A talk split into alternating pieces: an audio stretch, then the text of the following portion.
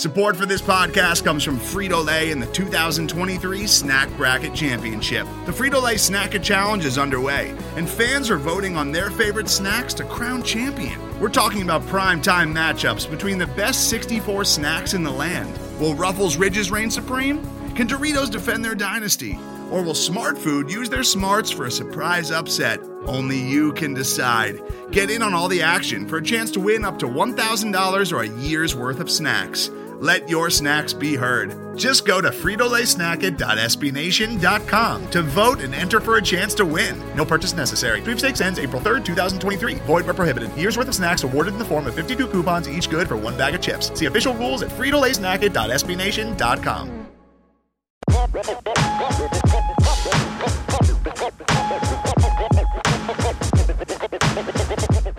Hey, this is Power Card, aka Project Pat, and you're listening to the Baltimore Beatdown Podcast, the best Ravens podcast on the planet.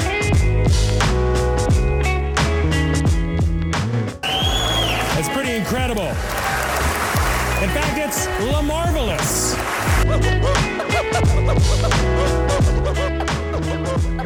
Thank you guys.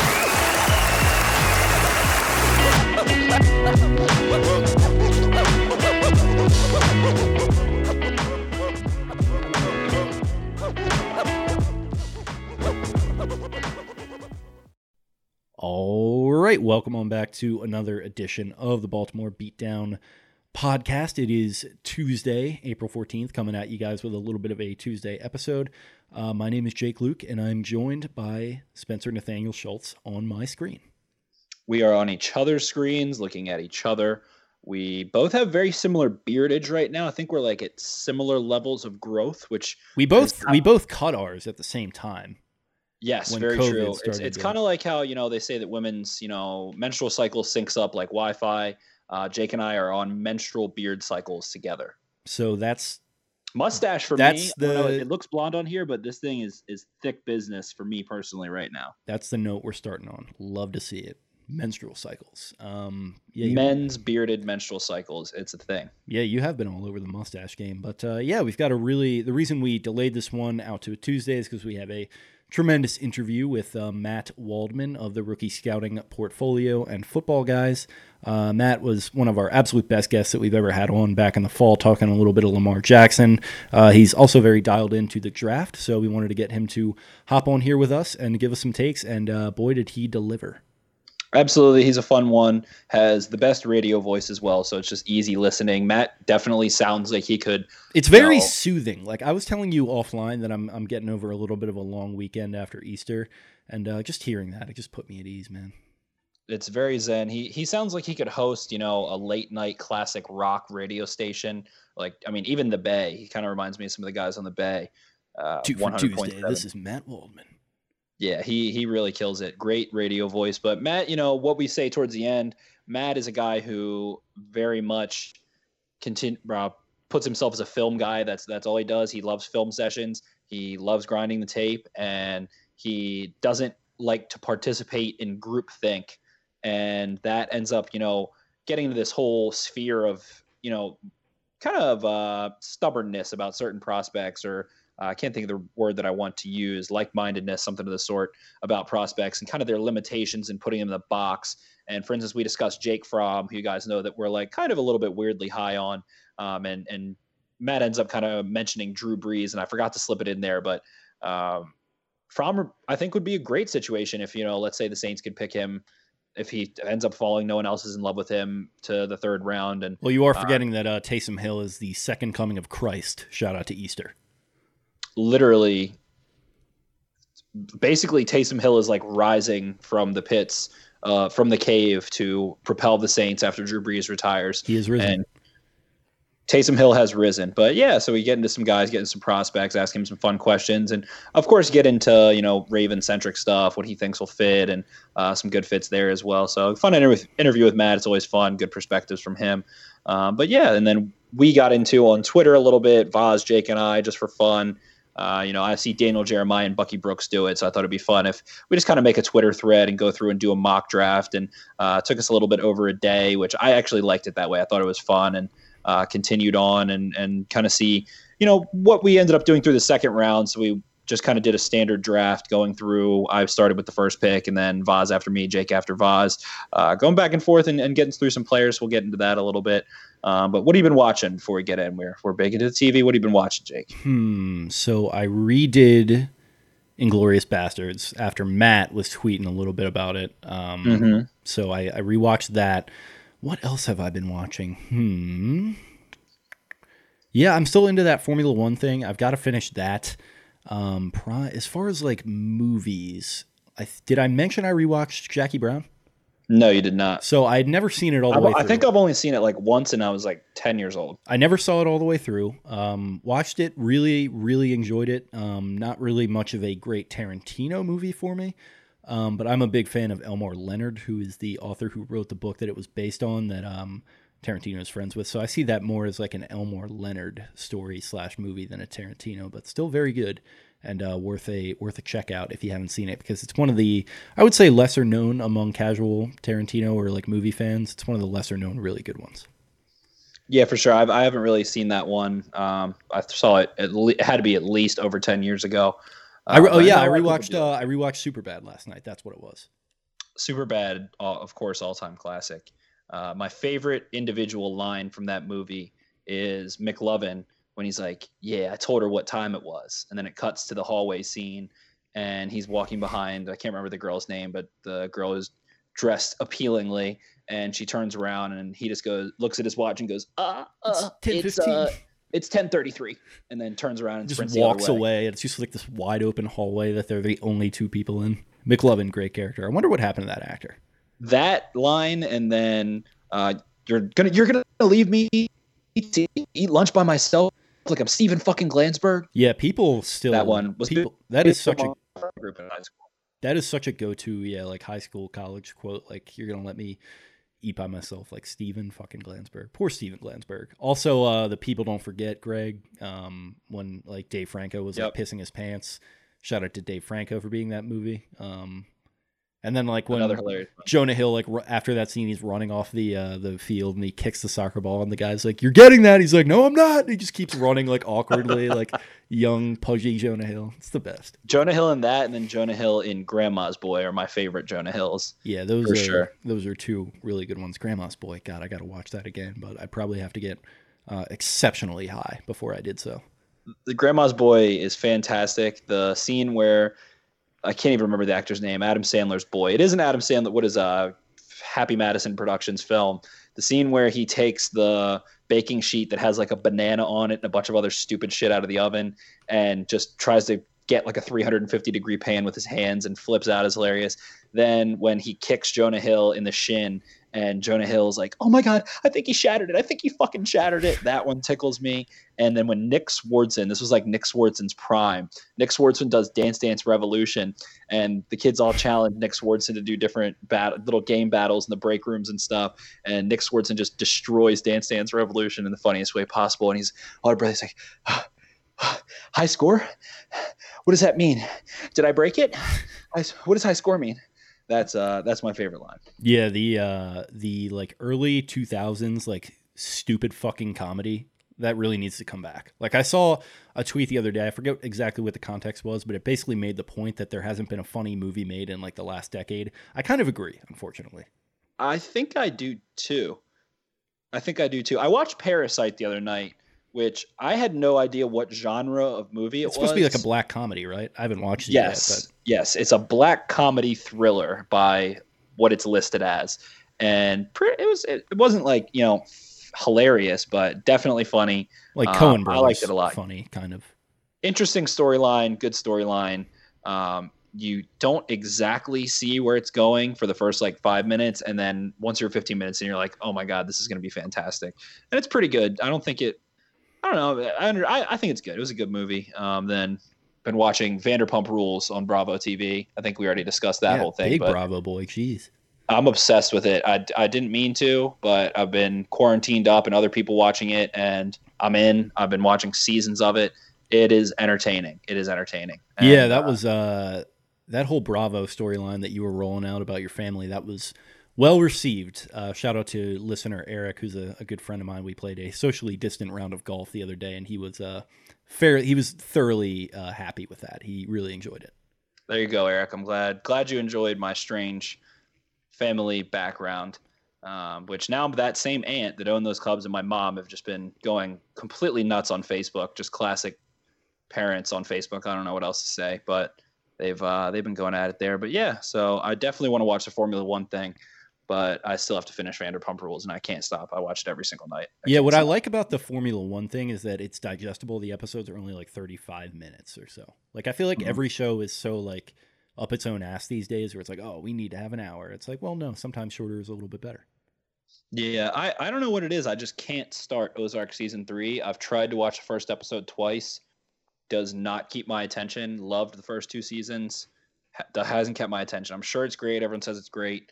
Um, my mom is uh, big into Ozark right now, and she's this like straight laced like Irish Catholic lady. So like whenever I walk through, she'll like turn it down or like pause it and like pretend to like ask me something. I'm like, mom, like she thinks it's dirty. She yeah. thinks she's watching something dirty. Yeah, it's it's like it's all good.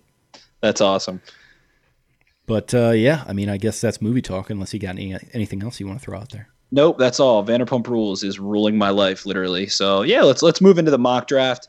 Um, we're not going to, you know, go through every single pick, but I'm just kind of thumbing through. Obviously, you know, we did Burrow, we did Chase Young to start. I wanted to start um, with you going Andrew Thomas at four to the Giants. Andrew Thomas is just my left tackle one. I, whenever I'm watching a edge rusher, when I'm watching Chaisson, when I'm watching all these different edge rushers, Okwara, uh, he just has dominant, dominant, dominant reps and was such a mauler in the run game. And I'm just comfortable trotting him out there. Um, I, th- I think he's somewhat similar to Laremy Tunsil stylistically. Uh, I get Jedrick Wills, I get um, Wirfs, I get all the other ones, but just just for me, I don't know what it is. I just love the balance that he plays with, the amount of edge rushers that he uh, gets his feet really far behind him, gets his shoulders over him, but maintains balance. A lot of edge rushers end up with their face in the dirt, their face mask in the grass um, when they're when they really try to speed rush him. And I enjoy that. The athletic rushers don't get the best of him at all. And I believe that uh, he's he's definitely starting enough against the bull rush. So I, I feel like he's just solidly around there. He's been, you know, we end up getting into it with Matt about kind of the guys who have been consensus top guys, Delpit, Epenesa. Uh, we mentioned Fromm a couple years ago after, you know, Fromm's incre- incredible performance his freshman year. You know, they're like, oh, that guy's going to be a number one pick. And I think Andrew Thomas is in that same category where uh, he he kind of it's he's just not new and shiny anymore. He's not you know flashy. Mekhi Becton's really you want to you want to peak at the right time as a prospect, and he has not. Yeah, exactly. Uh, I don't think he was awful by any means, but yeah, I think that was a fun one then Matt says he pretty much will give it a little spoiler, but he says Tua is like guaranteed to go early. But I don't know, man. I, I'm hearing some interesting things about how his hip surgery that he had was. You're hearing? Yes. Little spenny scoops here. What's going on? it's just stuff floating around on Twitter and and and on Sports Center and whatever. But I, I don't know. I, I'm a little concerned because the surgery that he had, and then I ended up going down some black dark hole at like two o'clock in the morning on this. He had like a post traumatic hip surgery, not like an athletic. Reco- I don't know how to. It was the Pitta it. thing, I think, right? Yes, Which and ended his so career. I just don't love the. Pro- I think we had it. It was on here. We asked the question: If you could draft Tua and he gives you what Andrew Luck gave you and has to walk away, would you take him? Yes, I would still take him. Um, but I definitely think there's a lot of reason to be concerned there. I don't love Justin Herbert. I've seen some stats on him in the past couple of days. Voss took him at five to the Dolphins instead, and then you ended up taking Tua at six. Herbert th- apparently threw 29% of his completions were screen passes, um, and he had some other sh- he missed, or excuse me, 19% of his targets five yards or greater were inaccurate, which was worse than Jordan Love or any of the other major guys. So some troubling stats there. Um, I just have I haven't gotten too deep into the quarterbacks. Just obviously, where I'm always a little more Raven centric, and so I'm not terribly interested. Whereas I was a couple years ago. Um, but this quarterback class is going to be really weird, other than Joe Burrow. So interesting to see how it played out there with uh, Boz going Herbert and then you getting to it. But I agreed with you. You said you know put him behind Tyrod. Yeah, pretty much. Moving on, interesting one. You brought up Isaiah Simmons being a fit in Cleveland with Matt, and that is the pick you made here. Uh, we also had then Javon Kinlaw going to the Raiders at 12. I like that pairing. I like that. I like that pick you made there. Yeah, absolutely. That was a good one. And then you have Tristan Wirf, Wirfs winding up with the Bucks, which I think would be great for them. And uh, rounding out top 15, Jerry Jeudy winding up with the Broncos. Jerry Jeudy. the, a lot of Broncos fans want Ruggs really badly. I think it's because they just don't think they're going to get Jeudy. Yeah. And I, th- I think I've kind of said, you know, I think Jeudy's the one of those three guys that could slip a little. And I think that'd be a really fun fit with Sutton and with Lock. So I like that one a lot. The next one I hate. I hate the next one, which is a pick that I made, Chaisson Falcons. And I made that one. We were trying to do more of like a what we would just do if we were the GM or the owner, whatever you want to call it. And I hate Chaisson to the Falcons because all the Falcons do is draft speedy, Speedy edge rushers. rusher, yeah. They never fucking pan out. And I mean, Chaisson's down there at LSU, not too far off from Atlanta, uh, New Orleans to Atlanta in the little SEC territory. So, I mean, Dan Quinn just loves that. I didn't know what else to do there. Uh, I really think you ended up taking Epenesa at 18. I would rather take a power guy because how many times? I mean, how many times can you swing and miss on these speed rushers before you kind of like, all right, let's let's take someone who's a little more stout. Yeah, for sure. Uh, right after that, you had Hammer and Hank going to the Cowboys at 17, which Voss mentions it's a luxury pick, but I do, uh, as somebody who loves the spectacle of the Cowboys, I love the idea of Henry Ruggs there. You mentioned Epenesa um, going at 18. This is like this is a Cowboys like positive podcast. I think. I think I we, yeah, I love the Cowboys. we just enjoy them. I enjoy the Cowboys. They're It's fun. yeah, it's just so funny. Like the whole Jerry experience, it's just the best. And the fact that Garrett was just there forever is like the third son, and Skip is in the mix. It's just it's the best. Exactly, and just waiting to see. I mean, plus the stories of what Jerry Jones does, drinking Johnnie Walker on his little tour bus or whatever. The Jera Uh, bus. Yeah, then I really, li- I really like what I did with Delpit. I like pairing him with uh, Jonathan Abram, and I think that makes a freaking awesome one-two safety punch. And uh, they got Gareon Conley, and then we have Kinlaw there, and then they got Maxx Crosby. So give them a linebacker later. I don't know if we did or didn't, but at some point they'll get one. I like that one a lot. Um, Justin Jefferson to the Eagles. I like that. I think that uh, you know Matt Waldman. We get into a little bit. He's a good blocker. He is a fighter. He is just going to be a solid receiver. He's, He's just, pro ready, which is big for me with the Eagles. Like they need a guy that's just going to get in there and catch fucking balls and just be a dog, which he is. Exactly. Um, Vaz goes Zack Baun to the Pats. That would make a lot of sense because they are both without Kyle Van Noy and Jamie Collins, and Baun is right up that alley. The thing about that, I like the pick and it makes a lot of sense, but it feels like they like getting those guys in like the sixth round as like a bragging point. Of course. Uh, just classic Belichick. Then you did Kenneth Murray. Pairing him with Demario Davis is sick. That would be awesome. Feels like they've got the players around him too. We mentioned that as a concern. They have some guys up front. They have some guys in the back. It feels like it could, it could be a nice fit. And the Saints just love to, they just love to like put on a show. It's like, yeah, we're gonna take like the speedy like Big Twelve linebacker that like makes all these highlight plays. He would look amazing in their black uniforms. Yep. It would look sick in the Superdome. And their roster is stacked. The Saints are stacked. Um, I think Mike Renner from PFF was just kind of like listing every single starter, and they have like seven guys with elite grades, six guys with very good grade. Like their whole roster is awesome all the way through. Jalen Reagor, I think, can replace Stefon Diggs well in Minnesota. Then we go through Kristian Fulton by you. Kristian Fulton is the best zone cornerback in this draft class, and they like E to run E that cover three E. So there you go. And then we had you picking Cesar Ruiz for the Ravens at 28. He is 20 years old. He has started about two and a half seasons. He can play guard or center, and I like it. I like it. I like it. I like it. Um, put some competition there in camp, and I mean, just the way the board plays out. You know, if I, if I'm not getting a top receiver or some ridiculous, you know, defensive player that falls, and Ruiz is on the board, I'm going to go that way every time.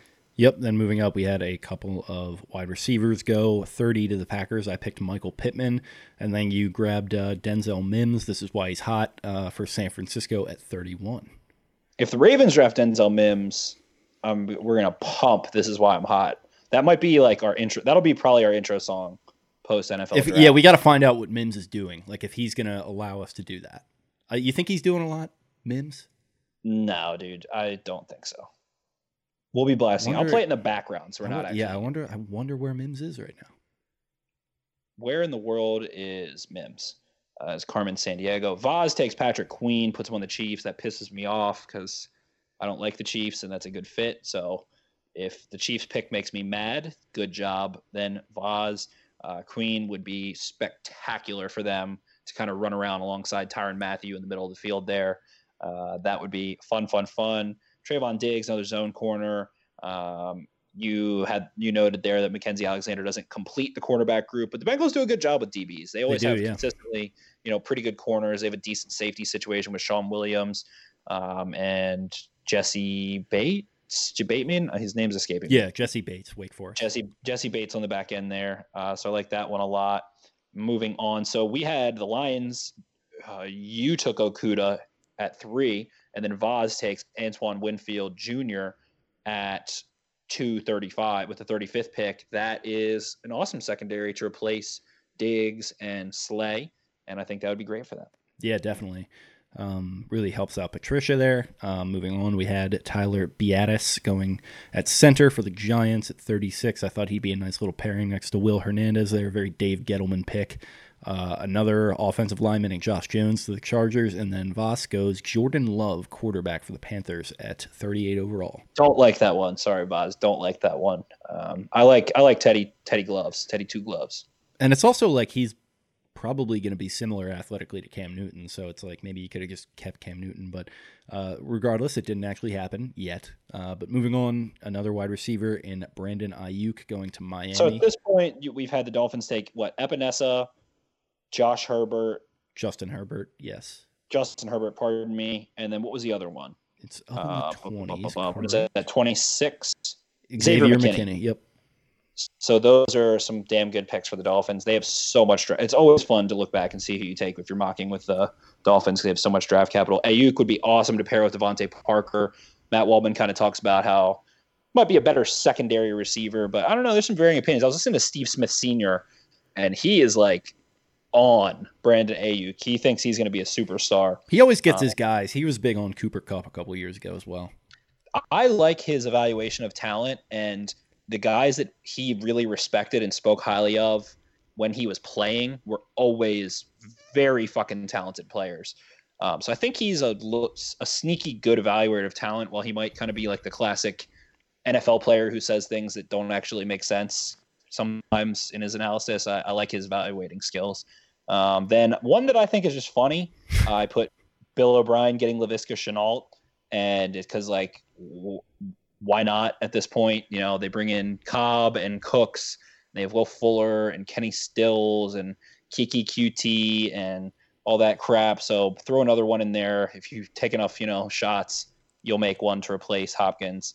Um, thought that was a funny one. The Austin Jackson one pisses me off because I hate the Browns, and they now have Isaiah Simmons and Austin Jackson. That is an amazing first two picks for them, uh, in my opinion. Austin Jackson had a really bad 2019. He has this whole kind of great high character story about how he had to go through a bunch of hoops and jump through a bunch of hoops to get his sister a bone marrow transplant and he said he couldn't even do like a weighted squat until October of that season, and he played the whole time. Mm. Um, so when you go look and see him kind of really lacking as opposed to previous seasons, and then hear that story, you kind of add two and two together. Like, okay, well that makes a lot of sense as to why he had a crappy year.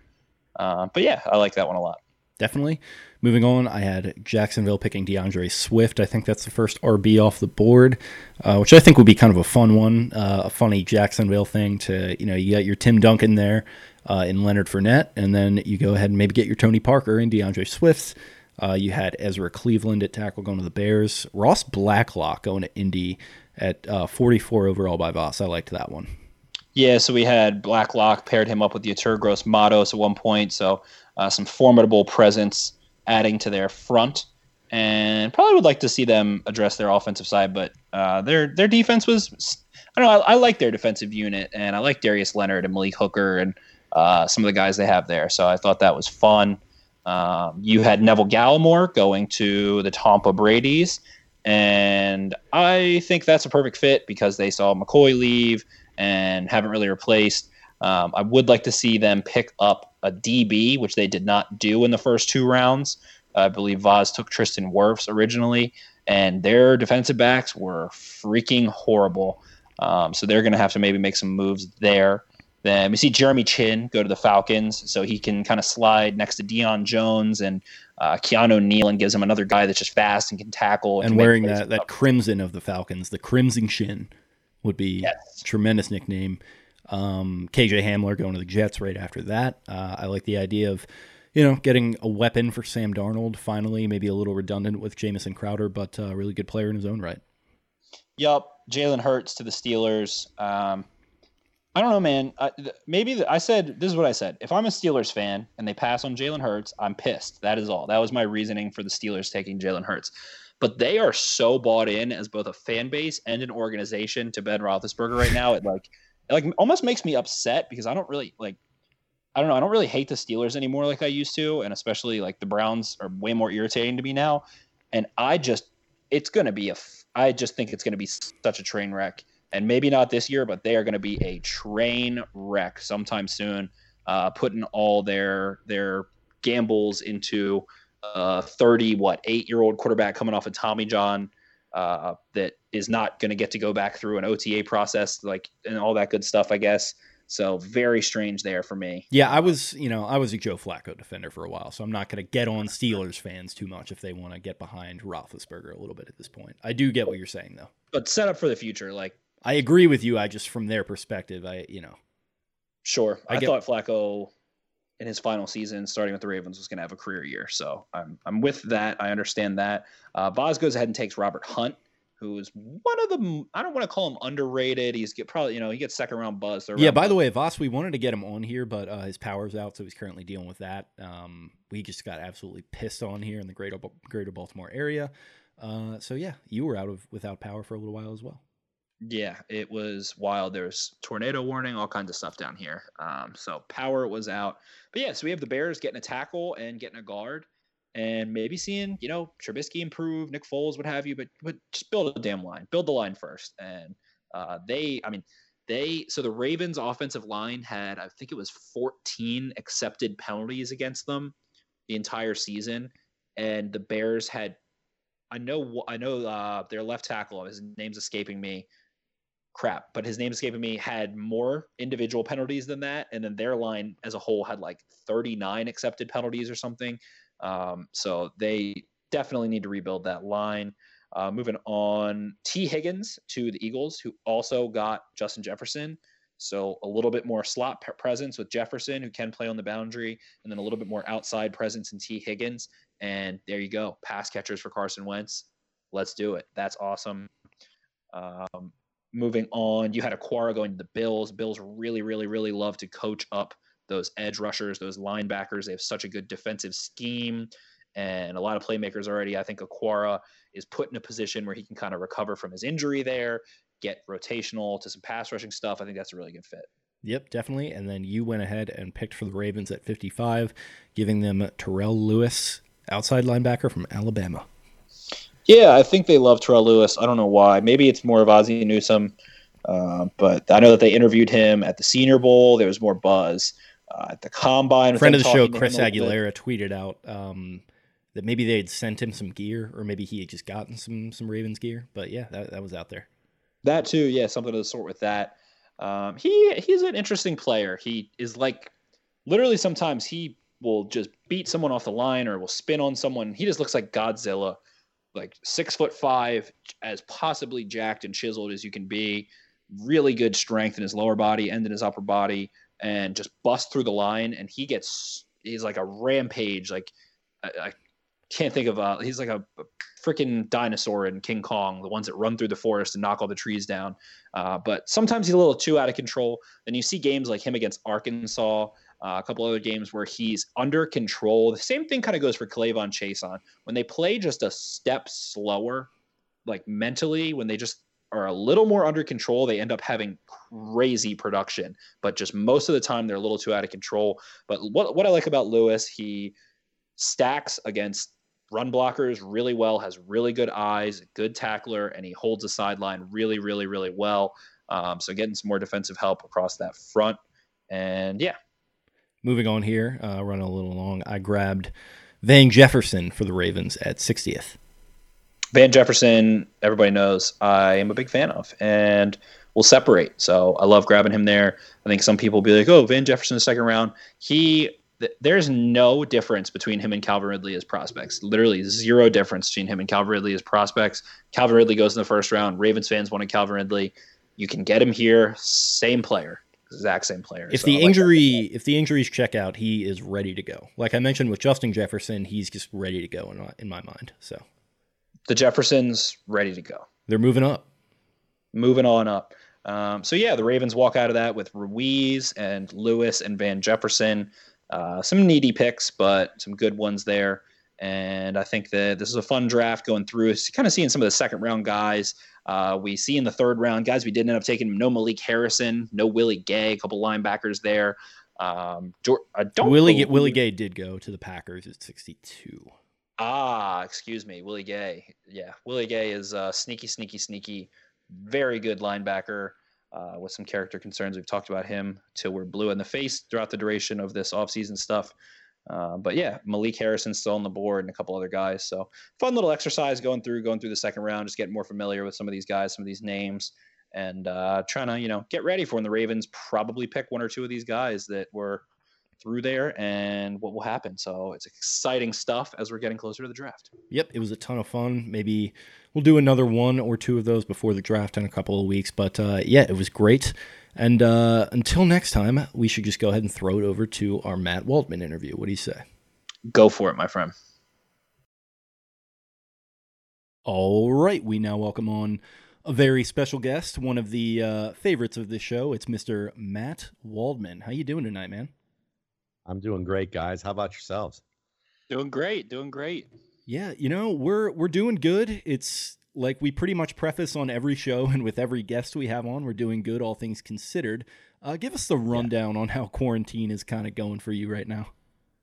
Yeah, um, it's crazy because you know, of course, when I do the rookie scouting portfolio publication, I'm kind of in self isolation anyway from April through, or ex- March through April, and um, or really even sometimes January through April, and so it's it's like some of that has been not much of a change, except that when I go out and has to go to the grocery store, like just before everything was about to get shut down, and seeing people um, put things in their carts that looked like that they either thought that the apocalypse was coming and they were going to die tomorrow. So why not have those five pints of ice cream and and chocolate cookies and and not order anything, not put anything substantial in their cart to um, people who you know even to like you know last week when I went shopping, masked up and everything, and where I live, it you know it was crazy. Nobody was wearing masks. Nobody was wearing gloves. The employees weren't wearing anything.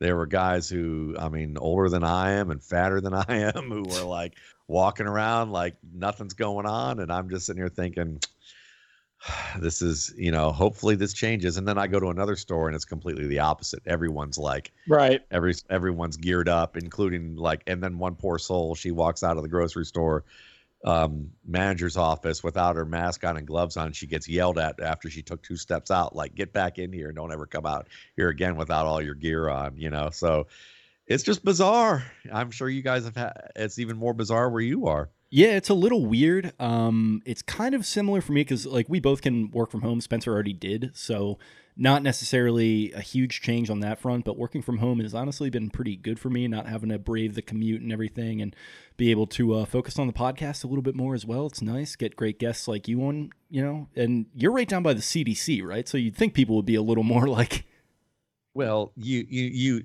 the main person you'd think would be a more a little bit like that would be the governor of our state who lives seven miles away from the CDC, but Oh, didn't right. know that, and was quoted in Newsweek last week saying that he didn't know that asymptomatic people could spread the virus until last week. oh, that's sick. That's And it's not funny, but it's it's it comical. is, yeah. I mean, you either laugh or you cry. What are you going to do? And so I laugh, but it's like, yeah, that's the, from the CD frickin' C. He's literally seven seven miles away in the governor's mansion and literally didn't know that. And I know for sure he should have known that because, oh, I don't know, three weeks prior, I'm reading in the city paper, the main paper, the only real paper that's there in Atlanta, the 42 page um, PowerPoint document that was shared with, um, I believe, from by the CDC with all um, political leaders in the state of Georgia in terms of about the virus and everything you needed to know about it um, that they knew at that point, so that people could make the right decisions.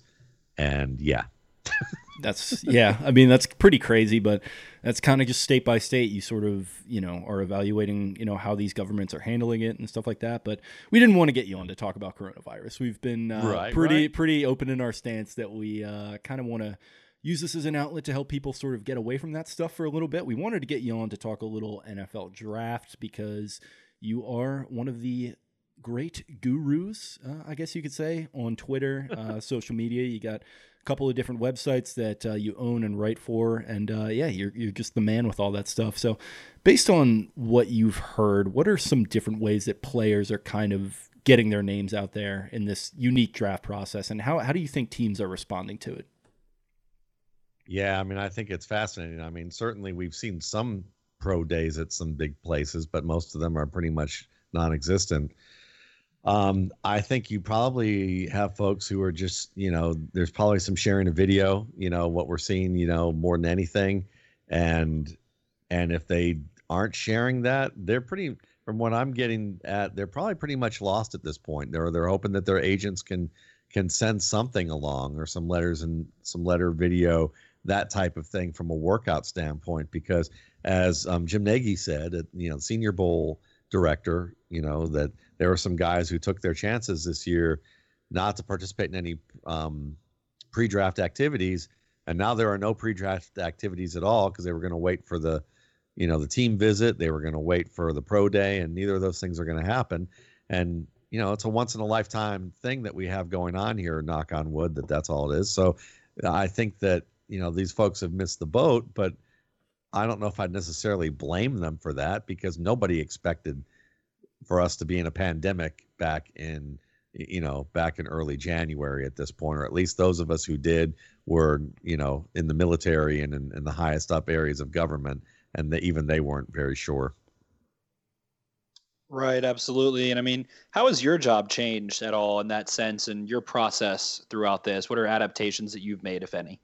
Well, you know, I'm mainly a film guy who does, you know, with the, with the publication that I do, it's mainly about the, you know, as trying to analytically look at film in a manner where you're trying to take that process and make it as objectified as possible. So not much has changed for me. I mean, the only difference is that I don't have a wealth of pro days to look at as as possible ways to update the combine. So a good example of that where it worked out this year, but it, it could it could have applied to more players is Quintez Cephus, who I've talked about a lot on different shows. But Mhm. he's a he's a Wisconsin wide receiver who ran a four seven one or four seven three forty. And when you looked at his three cone drill, his shuttle time, and his and his 38 and a half vertical, you realize that he probably should have run faster, especially when you watch the combine and see that he had a bad start. So you take that and go, he also had a year away from football due to a trial where he was acquitted. And you think maybe he didn't get the training, he didn't get the, you know, as I joke, the the Kaplan version of the, you know, the the Kaplan pre SAT training version of Right. the combine, you know, hmm. and so he didn't get that, and so probably after that happened, his agent was like, "We need to get you into a speed camp right quick and teach you how to start, teach you how to get out of your your stance and all of that, the things that don't happen at the NFL level. Because when you're in a stance and as a wide receiver, you're not starting like a track stance. Um, and and it's important that you don't start like that in the NFL, um, or else you're probably going to get knocked down. So he's, um, you know, he he ran a four five six, and that really changed his prospects. But there are going to be a number of players who maybe at the combine they didn't have quite as good of times, and they might have had better ones. Um, so we would have had a chance at that, or guys who just didn't go to the combine at all, um, and they didn't get a chance to really show what they were about and impress with you know, you know with the workouts that they have. So, you know, a lot of these undrafted free agent types, a lot of late round guys, they're going to kind of slip between the cracks through the cracks. And if we don't, Especially have, because of medicals too. yes, oh, absolutely, you know, and and then if we don't have football in 2019 in 2020, then we're talking about an NFL draft where it's very possible that you know the the guys who could be I'm not going to say Joe Burrow one to one comparison, but the guys who come out of nowhere like Joe Burrow sort of did, you know, who they're not going to get that chance. So now we're looking at 2019 tape for 2021, and we're going to be studying guys who may have developed been able to develop a year, or their t- development has been stunted a bit, or they've developed behind the scenes, and we haven't seen their games. And that's going to be that's if that happens, 2021 is going to be wild. Yeah, there's so much nuance to it. Uh, side note, really glad that you mentioned that uh, logistical thing with the 40 times. Spencer is a big truther on that, so I love that you said that. Um, but AJ Epenesa, Alohi Gilman, both awful, awful starts. Didn't Yep. didn't help them. that start, man, it'll get you. But in just like a general perspective, I mean, like we're kind of hitting on all the ways that things are different. How who are some of the NFL organizations that you'd be most confident are kind of weathering the storm right now and will come out of this draft as winners? There's a lot of talk in Baltimore that it maybe favors them because they have this lush scouting department. Is that uh, one of the teams you'd look at, and uh, who are, who are some of the other ones you think? It was absolutely going to be the first one, and it was in no way to just compliment you guys in terms of the fan base, but you know, as a Cleveland Browns fan, but as we've talked about a long time, but you know, I, I did get my Baltimore Ravens cap this year. I have to say, Yeah, I it saw that. a lot. Yeah.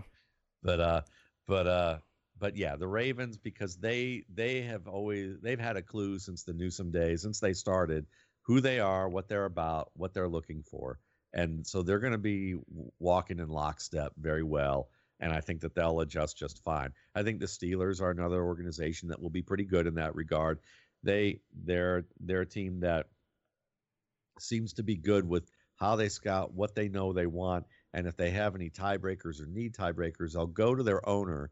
But the owner is very judicious about how he goes about, um, you know, kind of solving these tiebreakers. So I think those are two good teams. I think the 49ers are getting their act together, and we've seen that with Lynch and his and his crew and how they built up with Shanahan. So I think that that's a team that's also going to do reasonably well. I think the Vikings will do fine because I I trust what Spielman does in terms of he's not he's not flashy with what he does, but they're but he makes pretty smart picks. They're they're kind of maybe on the more conservative side of things, but you can see that they've been able to contend and perform reasonably well in that regard. And then I think another team that probably will fit that mold. Um, I think the Eagles will do reasonably well um, in terms of how they go about um, their draft and, and you know in terms of the alignment with their coaching staff and their scouts and their ownership. And I think that those are kind of really the important facts facets there. And if I were to say another team, I, I would say, well, I would two more. I would say the Chiefs will probably be all right um, in terms of how they they perform, and then I'll say that the Colts, even though Irsay has the reputation that he has as kind of a kind of a kook at some time at some moment. sure. I feel like he's a sneaky good owner, though. Like he kind of stays out of the Yeah. way of the football side of things. Right. That's exactly it. He's going to let them do their thing. And so far, Frank Reich and, and that and the, the amazing GM Ballard, yeah, that's that's going to be a no brainer. So they should be fine.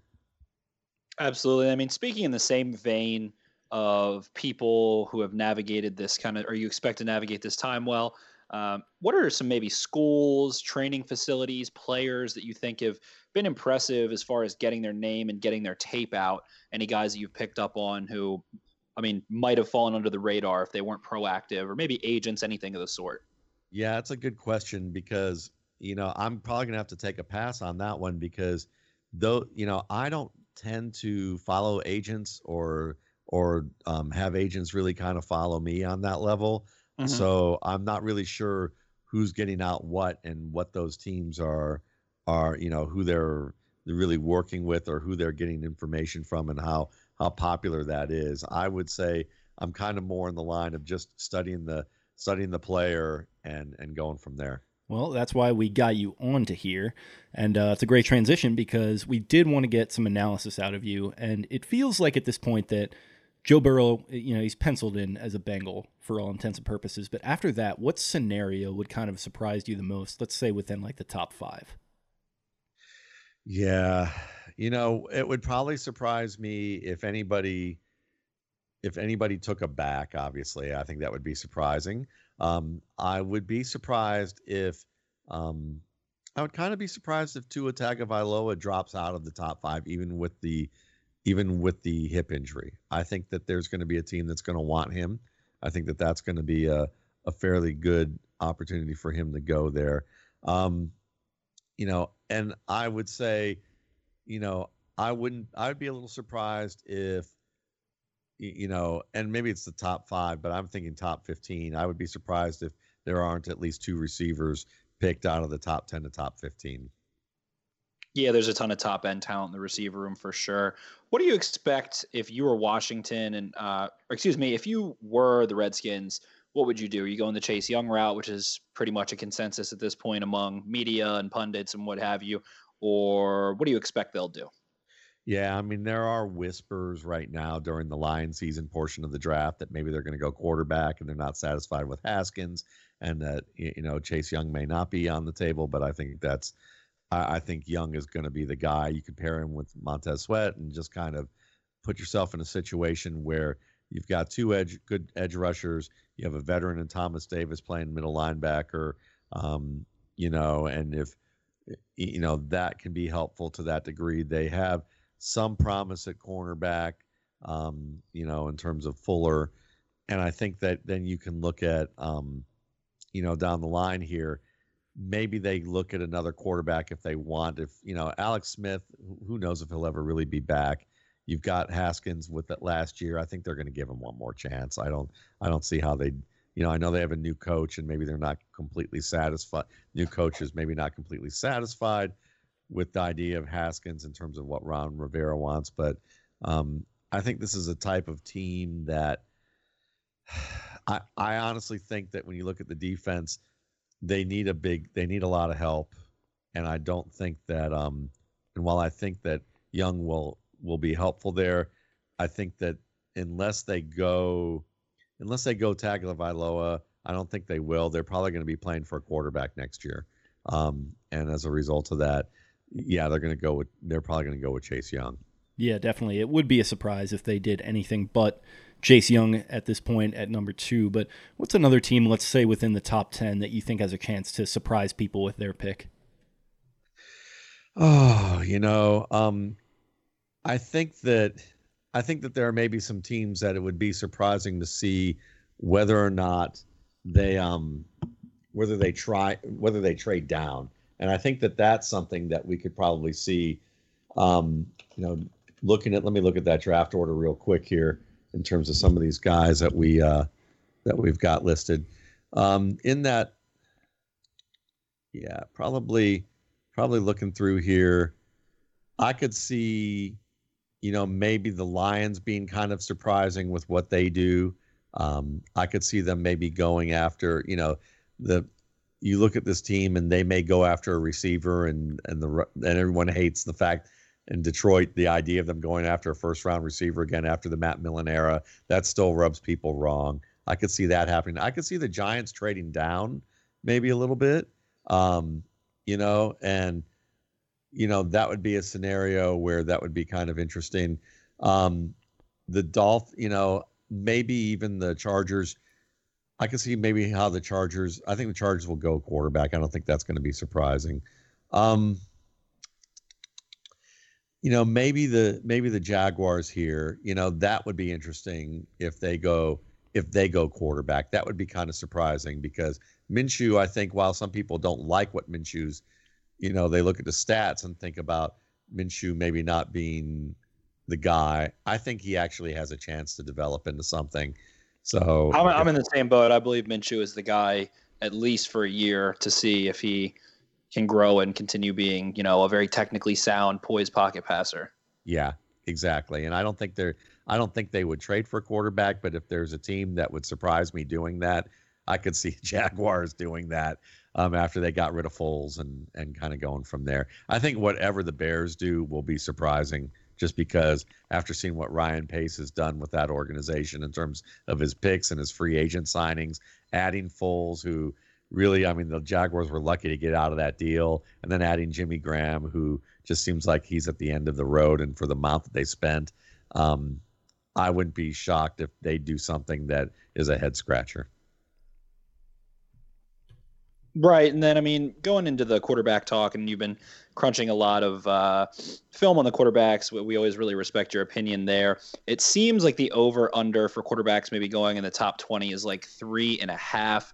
Where do you see? How many quarterbacks do you see in that maybe top twenty range, or just that first round range when you're looking at what teams you believe need a quarterback, and then quarterbacks that you believe are worth that value in this draft? Yeah, the optimistic side of me would be a lower number, meaning that probably the Bengals and the Dolphins and the Chargers will be the three teams that go after a quarterback.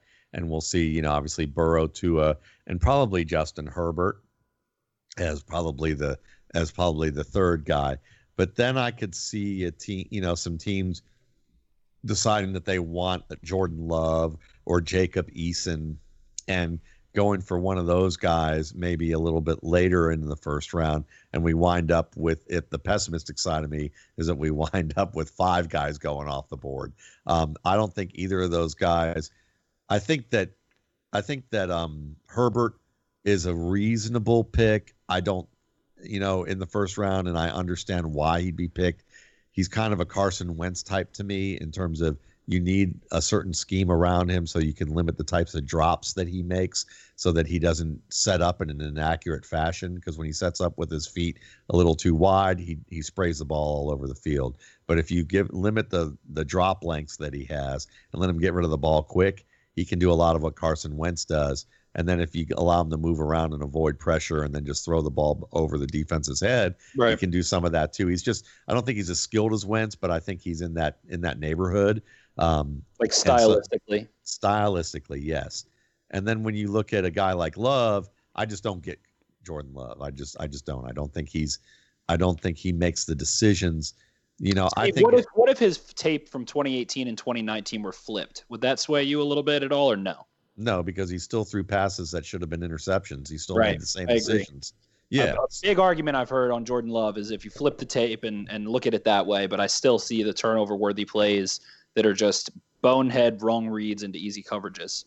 Yeah, he's he is. He's to me it's to me it's an insult to Lamar Jackson, Deshaun Watson, and Patrick Mahomes that that there are going to be some teams out there that think, well, the scheme made those three players, so we can make you know Jordan Love too.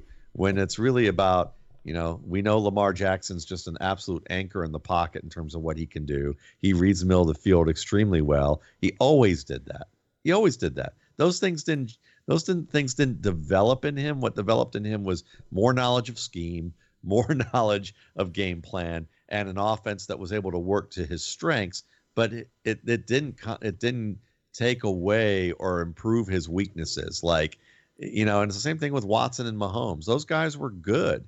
They had good pocket presence. They understood how to read the field, and they could act, you know, intelligently in terms of what to do and I don't think that teams think that. They think that there's some teams you hear people say things like, well, the scheme is why Lamar Jackson was so good. If he didn't have that scheme, he he wouldn't be a good player. As opposed to he might not have been an MVP candidate in a different scheme, you know, right away, but he'd still be a good player.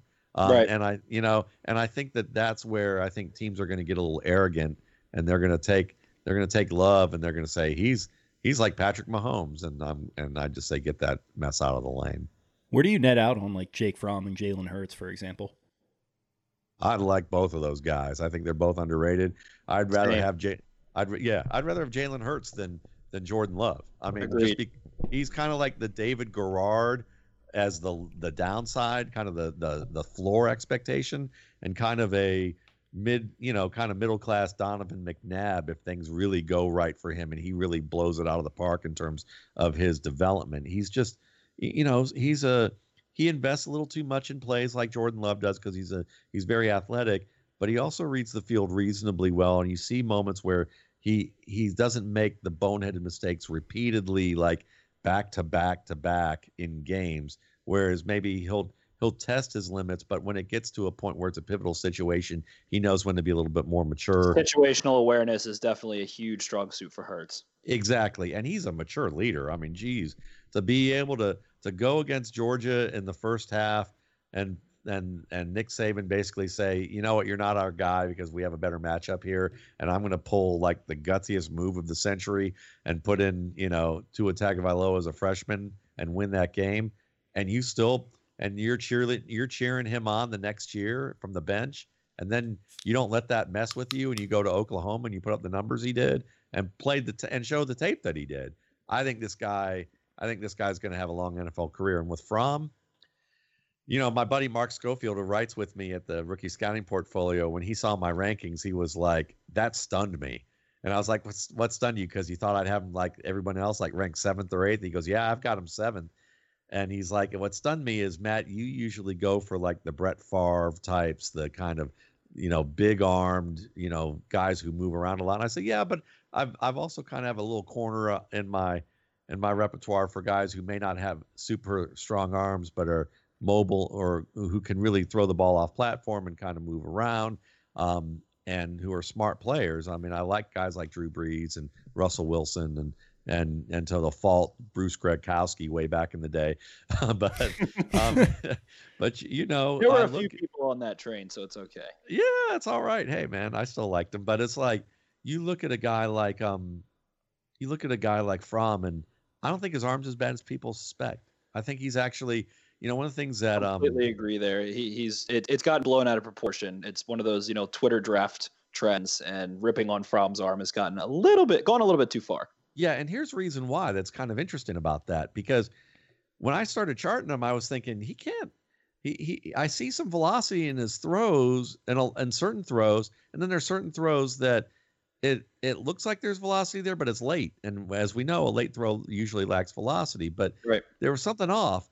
So, uh, you know, I started looking around for interviews, started looking for content about arms talent. And one of the things that I saw was um, JT O'Sullivan's QB school, which is just a great, great, great resource. I mean, if you're Love not it. following him, yeah, yep. he's fantastic, you know, former NFL quarterback.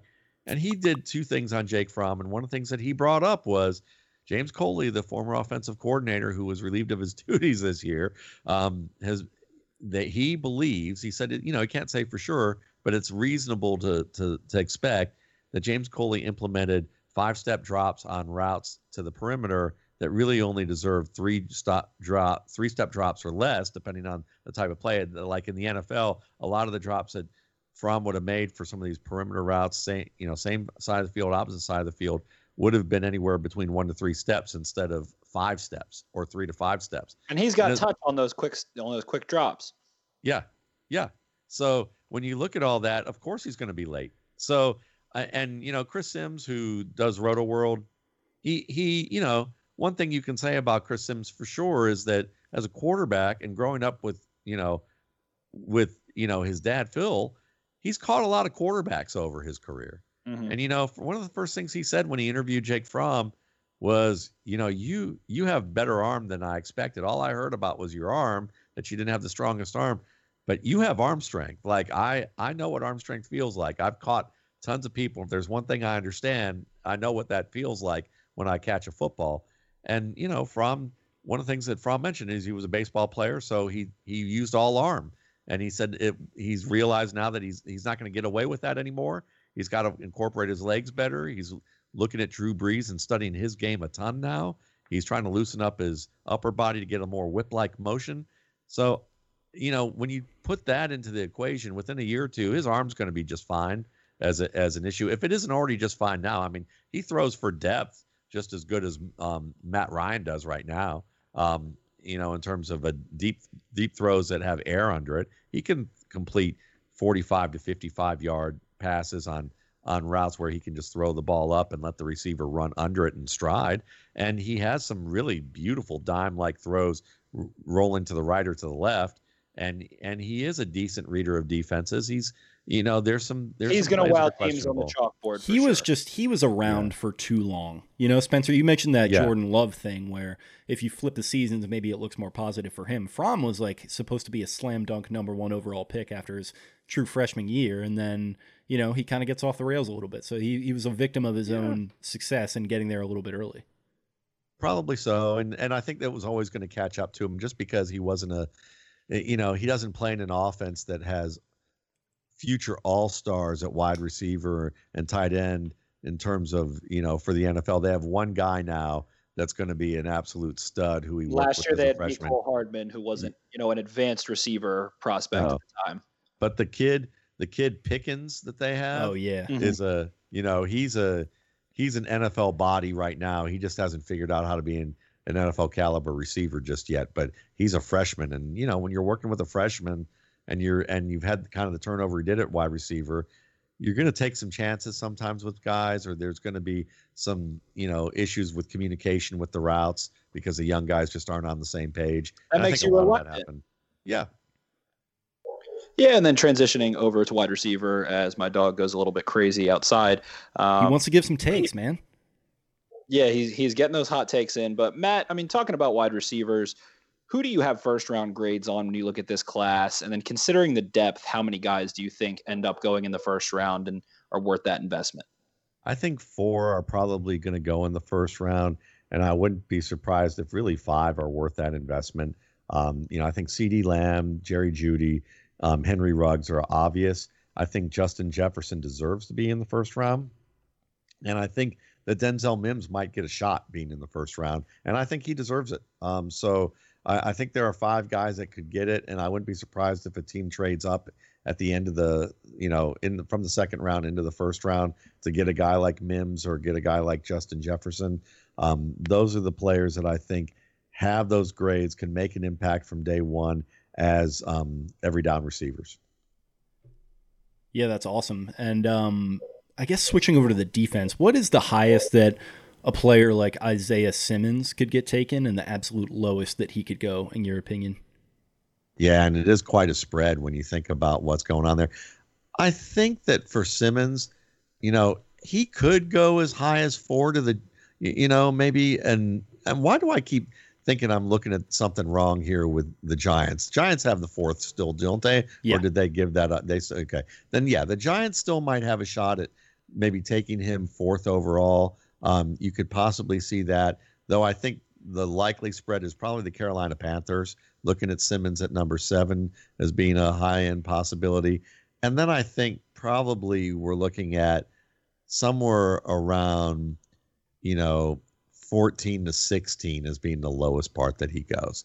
It just depends. You know, you have the worry about is he a player without a position? But I think most teams are going to feel like they can do some good work with him in terms of making him, you know, whether they want to use him as a hybrid safety or they want to use him more as an outside linebacker.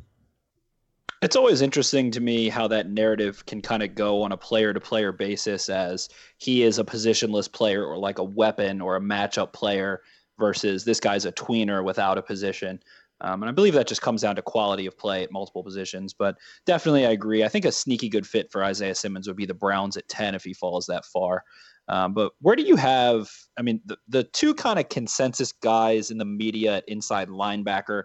I don't personally agree. And I know a lot of people don't necessarily pin these guys as at one and two after digging into the tape. But where do you shake out with Kenneth Murray versus Patrick Queen? And do you expect both of them to go in the first round or something else? Yeah, I mean, I could see. I think Queen's going to go in the first round. Um, Murray, I could see where it might he might dip a little bit, but you know, the thing with with them is that I think you get more. You have more of an athlete. I think with Queen, with Murray, he's a guy that um, I see him as a you know he's got good sideline to sideline pursuit. I don't know if it's necessarily great. Um, he can be a little step hesitant with his diagnosis between the tackles. Um, and that comes as a trait with also being patient. So the upside that he is kind of a patient guy. Um, he has a feel for routes working behind him as he drops into passing lanes. So it's interesting because I think Murray might be the more polished player um, in terms of all around skills, but I think that Queen is the guy who's got the more athletic upside and who maybe not be as tested with, say, some of the zone drops and some of the some of the work that he does. I mean, he's he, he's a guy that's I think the you know the speed acceleration and fluid feet. He closes really fast, um, and I think he cuts off passing lanes as a zone defender. But you don't see him much as a man coverage guy. Whereas I think that you know that's something that they might want to see a little bit more of. Um, but I think that you know overall, Queen's probably going to get taken first. Murray would probably be taken after that. I think Murray's probably more closely to being a late first round, early second round guy. Yeah, and we asked that because they're two players that are mocked to the Ravens uh, a ton, really heavily linked with them. Um, and you know we're a Ravens podcast, and you're a closeted uh, Ravens fan. So, That's what do you right. expect them to do in the first round, and what would you do if you were them? So, kind of a two pronger there. Yeah, I mean, I think you look at I think you look at them, and I and I understand how linebacker would be a good fit, and um, you know, it does come down to those because I don't blame them if they look at Queen and feel like he's a guy who can grow into being a really good player um, because he has a good feel for avoiding blockers, trying to reach to him, and I think that you know, but at the same time, when you look at the the Ravens line, they seem to be kind of line that it's not going to be as big of a deal to have to avoid guys, especially if you got a guy like Campbell, you know, still the the venerable Campbell right now, you know, maybe out there doing that. But again, Queen's more of a guy who is that aspiring Ray Lewis type of style of player, whereas I think Murray's kind of more of a guy who, you know, when I watch him, I guess I, you know, I think of him a little bit more on the level of, um, you know, of a Steelers type of player you know, an inside linebacker, like an A gap blitzer, um, you know, who can run well to the flats if you need him to on wide routes and swing passes. Um, you know, he's a he's a he's a more technically sound player, um, and he has some pop when he has to attack center or guard as a gap filler for his teammates to fill and finish. But I just see him as a guy that maybe he's a little hesitant with his diagnosis between the tackles. Um, Do you see him maybe more in like a Sam role? Yes, if if he's in if he's in like a if he's in a four three, I could see that as more of an issue. If he's in, but in a three four, I could see him more as a as an inside guy. Absolutely. I mean, moving on with the Ravens, they're still mer- very much trying to build around Lamar Jackson. What's the best way that they can utilize the second and third day of this draft to really help Lamar Jackson and make sure that they're continuing to aid him and allow him to grow? Yeah, it's you know it's it's interesting they they probably I mean one thing that you'd like to probably do on the third day or the late second I'd probably say the third day is we'll start that way and work backwards.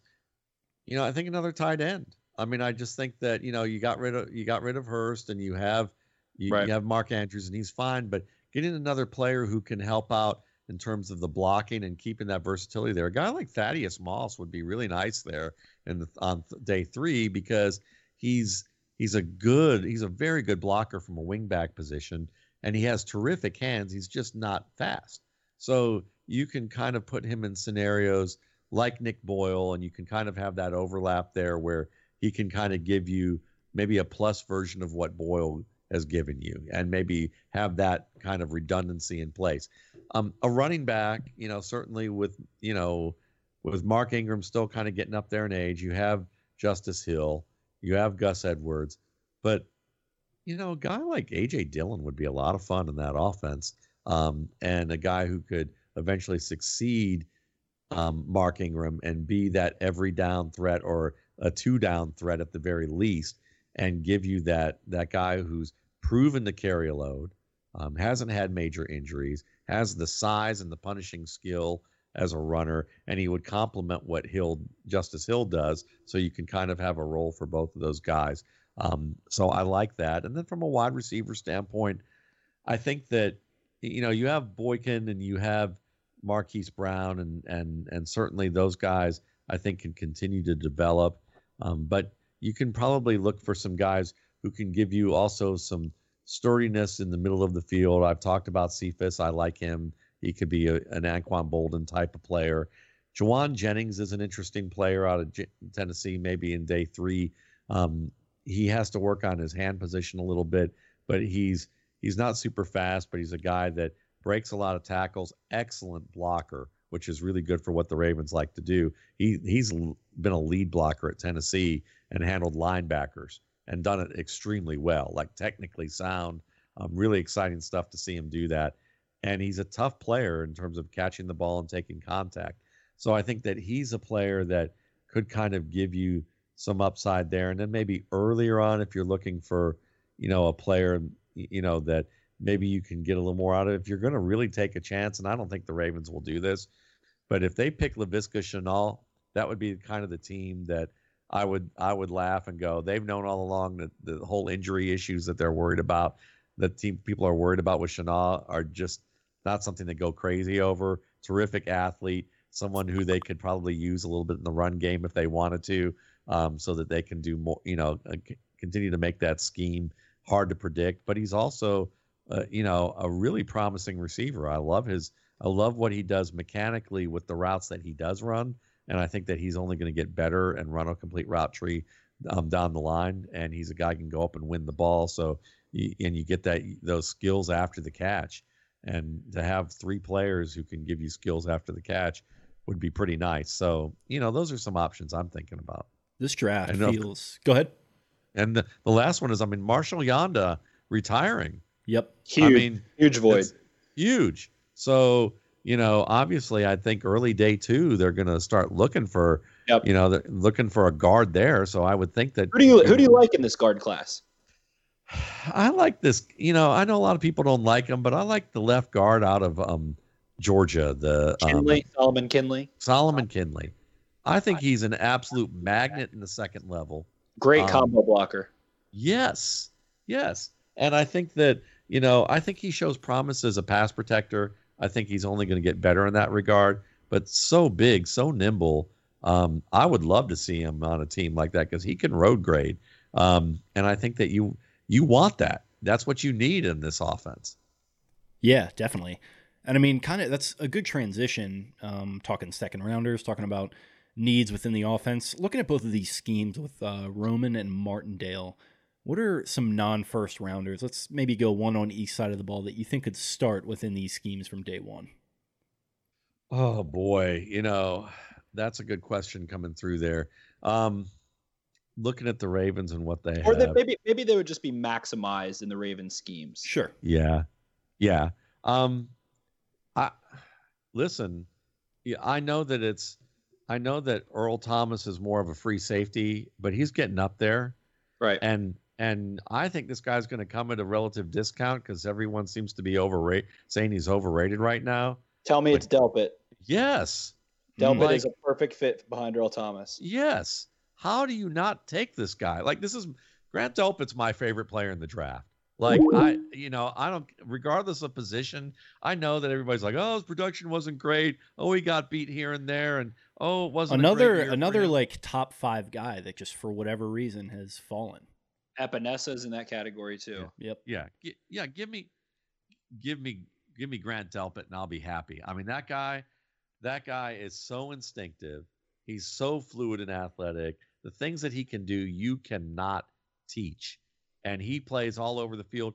You want you want a Charles Woodson like player. This is the Charles Woodson like player you're going to get.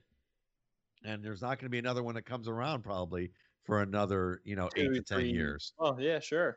His yeah. hit range is special. It reminds me a, a little bit. Eric Berry was a way bigger hitter, but oh, the range that he, yes, of course, the range that he had in college and the instincts and seeing him lining up coverage, identifying trips, moving around in different formations and, and communicating, and then pairing that with the range and instincts and ball skills that he has. It, it doesn't happen at safety very often. It's it, it's a really special skill, and Delpit is one of the few guys in the last couple years that has that. I'm absolutely on board and on the same page with you there. Yeah, awesome. And then moving on from a macro perspective, how confident are you? I mean, I just wrote a little goofy article uh, about kind of the the underrated insanity of this quote unquote work from home NFL draft that we're about to have. But from a general point of view, how confident are you that j- this draft goes on without a hitch or a hiccup, like a major hiccup of some sort? I think it'll work out okay. And I, I know that there's things being reported about how a lot of scouts and a lot of owners are like, or a lot of people in the front offices are reporting about how I think it was Albert Breer at SI reporting this recently that you know scouts have always said that a lot of their stuff doesn't work. A lot of their tools don't work at home because their cable connection isn't as strong or their online connection isn't as strong, and they had to go somewhere else to be able to perform the tasks that they needed to do when they were back at home. They had to go to a coffee shop or something like that.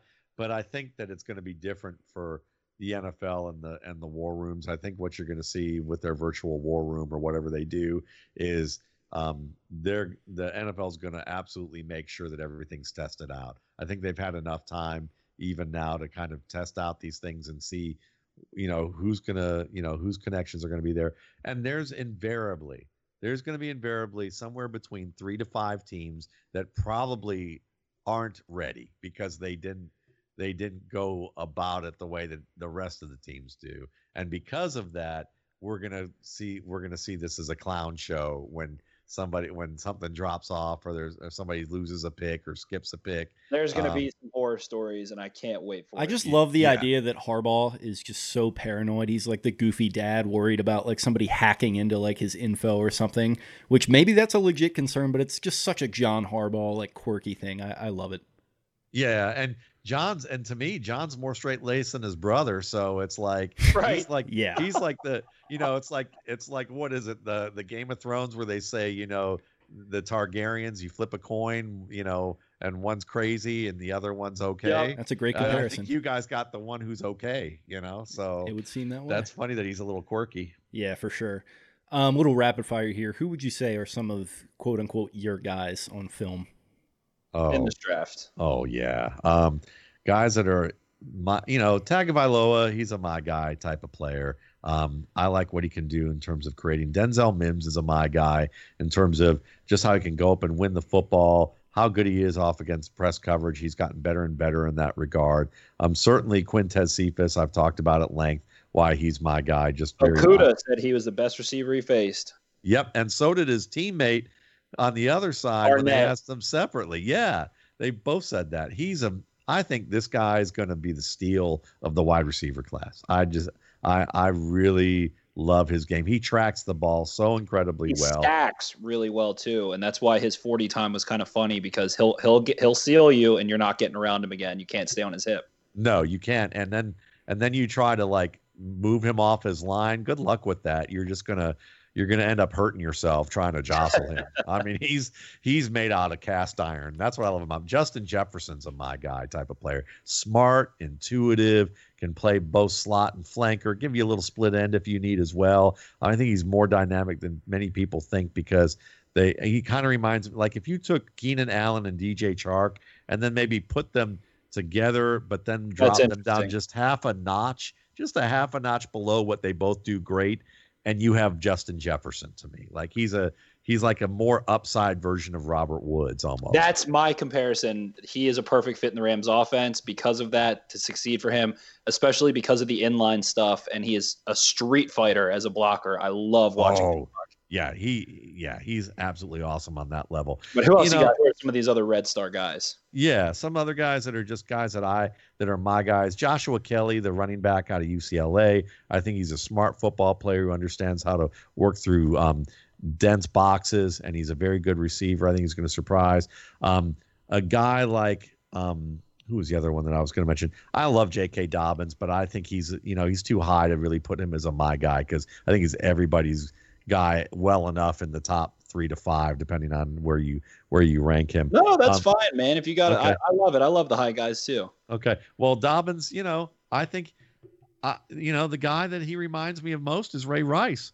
I mean, like, and I loved Ray Rice coming out of school. Um, when Greg Cosell and I had a conversation from my site years ago, we talked about him. It was Ray Rice's first year, and he was like, "I really liked Ray Rice, but, um, but I wa- I'm not so sure if he's going to be able to be the guy because he doesn't look quick enough to me just yet." But you know, by year two, he was used to the system. He gained a- additional weight and explosiveness, and the rest was history in terms of what he did on the field. Um, and I think J.K. Dobbins is a faster version of what Ray Rice does, and he's got good balance. He's, I think, he's got excellent feet, um, and he catches the ball well. Uh, you know, I'm I'm a big fan of his. If Cam Akers can like learn how to run zone, I would be really thrilled with him because he's an unbelievable receiver. Like put him in the Colts The offense. too. Yeah, yeah, the pass pro is just ridiculously nice um, in terms of what he can, what his upside is there. Um, so I really like him. Um, another guy that's a my guy for sure that nobody's talking about and may not even be drafted. Well, two, Jonathan Ward out of Central Michigan. Jonathan Ward is a running back who um, is probably he's probably the best receiver in his class. I think. I think he's like He goes up and wins the ball in the air. He runs over the middle. He runs some receiver like routes. He has he's he's kind of more of a how would I put it? Kind of a, a James White, Marion Grice type of right back. Um, but I think that he can hold his own between the tackles. He's a smart runner, and I think he runs. They said he ran a four four nine, you know, in workouts. But watching him on tape, I was conservatively saying, you know, after he beat a guy who ran four four six at the at his pro day, uh, uh, a safety from Eastern Michigan who ran four four nine, and he beat that guy in a on a play where you could kind of compare well enough to say, well, he at least ran a four six. Like I'm looking at him going, I bet it, he runs no worse than four six, and at best he might run four four five or four four four five. Um, yeah, four four five. But uh, so he's somewhere probably in that four five range, and that's pretty good. And I think that he has room to grow. And then looking at maybe you know some tight ends that I would say are are guys that I kind of like. Um, you know, I, I'm I, I, like Thaddeus Moss. I really, you know, I'm just a, a fan of him as a player. I think that he's super smart, excellent blocker, um, excellent receiver, just not a big play option. Um, Devin Asiasi out of UCLA is very fluid after the catch, and I think he has promise as a blocker to become an all around guy. And I think people should just not count out Albert Okwuegbunam yet. I was going to ask you about him. Him in like Kansas City would be lethal. Yeah, yeah. I think he's a victim of overanalysis, and I might and I might be one of the people perpetuating that crime um, because I'm seventh on my board, but I have him on a grade where he could probably contribute this year. I think his better route skills than people characterize. People are down on him, you know, in terms of his breaks in and out of his breaks, you know. But I think he can snap his turns pretty well on stop routes, which is enough, especially when you have the speed that he's got. I think he's kind of what people hoped Austin Seferian-Jenkins would become, but off the field just couldn't really put it together enough to be the pro that his skills were capable of being. But I think Okwuegbunam is a guy that we really should be keeping an eye on. I think he's a decent blocker who can get better, and I wouldn't be shocked at all if if I've underrated him as well as a number of others. Right, and I think that uh, that whole Missouri situation with you go back and watch Drew Lock back in what is it 2017 set the SEC touchdowns record have a fantastically complex offense that suited their strengths. That's where Alberto really succeeded there. Then you see that offensive coordinator leave and that offense takes a turn for the worst. And then we see Drew Lock look not so terrible on the Broncos. Um, so I'm with you there. But then who I mean we loved having you on to talk about Lamar Jackson because you were the conductor of the Lamar Jackson has outstanding pocket ability train and that was just not the group think that was just not the group think that existed. And what we love about you matt is that you do as you say go grind the film develop your own opinions maybe cross reference it with the group think and are not afraid to stand out against it. So who in this class before we let you go uh, do you think are the guys that maybe have had that analysis paralysis or you don't see or maybe you think there's a misconception about or have been you know uh, put into a box that they don't belong. Yeah, obviously, Fromm is totally noodle armed and not able to be a starter. Justin Love is being a, a Lamar Jackson, Patrick Mahomes, Deshaun Watson clone. Um, if he's a clone, then he's in that. Uh, what's that movie with Michael Keaton where they keep replicating them and they keep getting coming out worse and worse? Oh my you know? god, I can't think of the name of it off the top is of my it, head. Um, Total Recall or whatever. Yeah, no. like no. Um, is it the replicated like man? A, I feel like that's multiplicity. Kind of a, multiplicity, yeah. Okay. Yeah. So he's kind of the multiplicity version of of those three guys in terms of how the NFL looks at him. Um, I think that people put D'Andre Swift in a box as if he's in every down number one slam dunk um, number one back. And I and while I have him in my top five, I think that he's um, I think he's more of a DeAngelo Williams type who may never have the every down option unless an injury occurs, and they've got to roll with them. AJ Dillon, I think people put him in a box and say, well, he got hurt too. He, he, or that he's got too much tread on his tire because of 866 attempts, even though when you really look all of that, you know, look into the touch counts of running backs, when they have high touch counts and no injuries, that's a good thing. It's not a bad thing. So At that, that one, size too.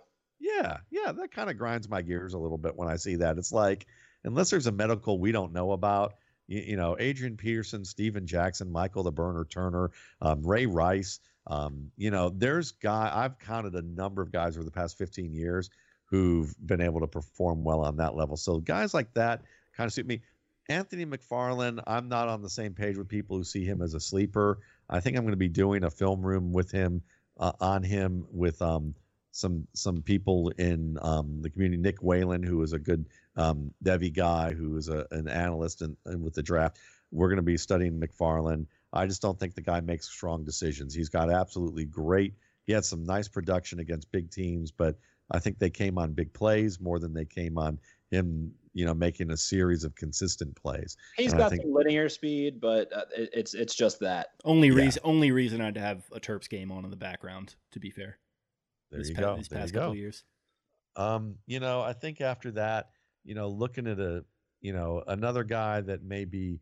I, I think Brandon Aiyuk is a guy that people look at as like uh, an early round player, and he will probably be drafted in the early rounds. But I don't see him. I see him as a guy that if you put him with, you know, a, if you put him in the Chiefs offense and let him be surrounded by, you know, Watkins and and um, Hill, yeah, sure, you could probably put him in the slot or let him run double moves, and he's going to be able to make big plays and be productive. But if you're going to ask him to be the number one or number two in an offense, I think it's going to take him a little bit longer. I think he has Jerry no experience against press, no experience whatsoever. I think the Jerry Jeudy Antonio Brown comparison is a little off. Um, I I love Jerry Jeudy's game. I think he's a very good route runner, great change of direction skill. Obviously, he gets up to a top speed, but it, he has quite a runway that he has to get. Um, to, he needs quite a bit of. I've seen a lot of uh, Odell speed. Beckham comparisons with him. Yeah, and I don't get that either. Like, you know, I Chad see Johnson is another one. Yeah, maybe Chad Johnson because I, I, like that slow. one. Yeah, yeah. I, I just saw that one recently. That one's cool. Yeah, I wish I I wish I used that one to be honest with you. I have Reggie Wayne, Torry Holt as kind of a range of players. Ooh, like. Torry Holt, I like Torry Holt. Yeah. Okay. Cool. So, but yeah, I like the. I still like the one you just mentioned with Chad. Chad jo- Johnson is one of those, but he's he's a guy that has to make people miss in order to earn that runway to accelerate. Because if he just tries to beat you with his, his acceleration alone, it doesn't work. And I think he's known that for a while about himself. He's a self-aware player he's going to be good, but I don't see Antonio Brown. I just don't see that comparison. And doesn't have the toughness about it. He doesn't. He's not. You know, he's a wide receiver more than he is a football player. Um, a little bit. That's why I like the Chad Johnson comparison. Yeah. And that's the thing that really separates CeeDee Lamb for me is that CeeDee Lamb loves the sport, loves the contact. And oh, I think oh, yeah. Jeudy hears the footsteps a little bit. Yeah, CD Lamb to me is kind of like a Santonio Holmes like player who I know that at the people look at Holmes and go, he didn't have a great career. But when at the top of his game with the Steelers, when he was playing Steelers football and he was playing the way that he needed to play, he was a physical. He could handle physicality, and he and you could tell that he played the way that you want to play. Um, and then you know, time for a new contract, and maybe it didn't last as long as it should. But there were those glimpses. I think CeeDee Lamb is probably what people hoped Antonio Holmes' career would become if you weren't a Ravens fan. Definitely.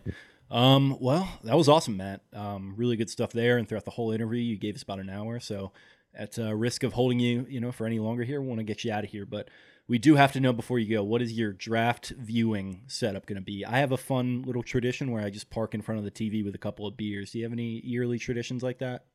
Well, annually, I've been working with Sigmund Bloom over at the Audible at Football Guys, and we've been doing kind of calling the first round together, and we've had a number of guests on, and that may still happen. I'm not sure. Um, and so some things are up in the air for me, but I'm sure I'll be watching the draft, and I'm sure that I will probably be talking about the draft. Um, I just don't know in what capacity just yet. But to me, for the past several years, it's just been hanging out with my buddies who uh, who are colleagues of mine now, and kind of yucking it up and being kind of goofy on the air and, and going from there.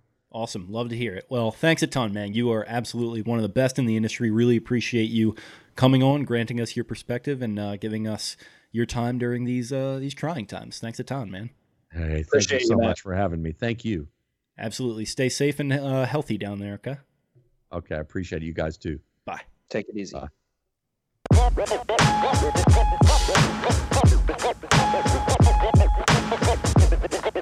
All right, thanks a lot. Appreciate you guys. See you later.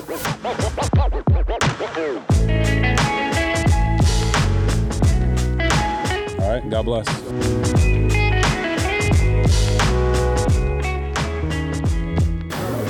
Hey. Ha ha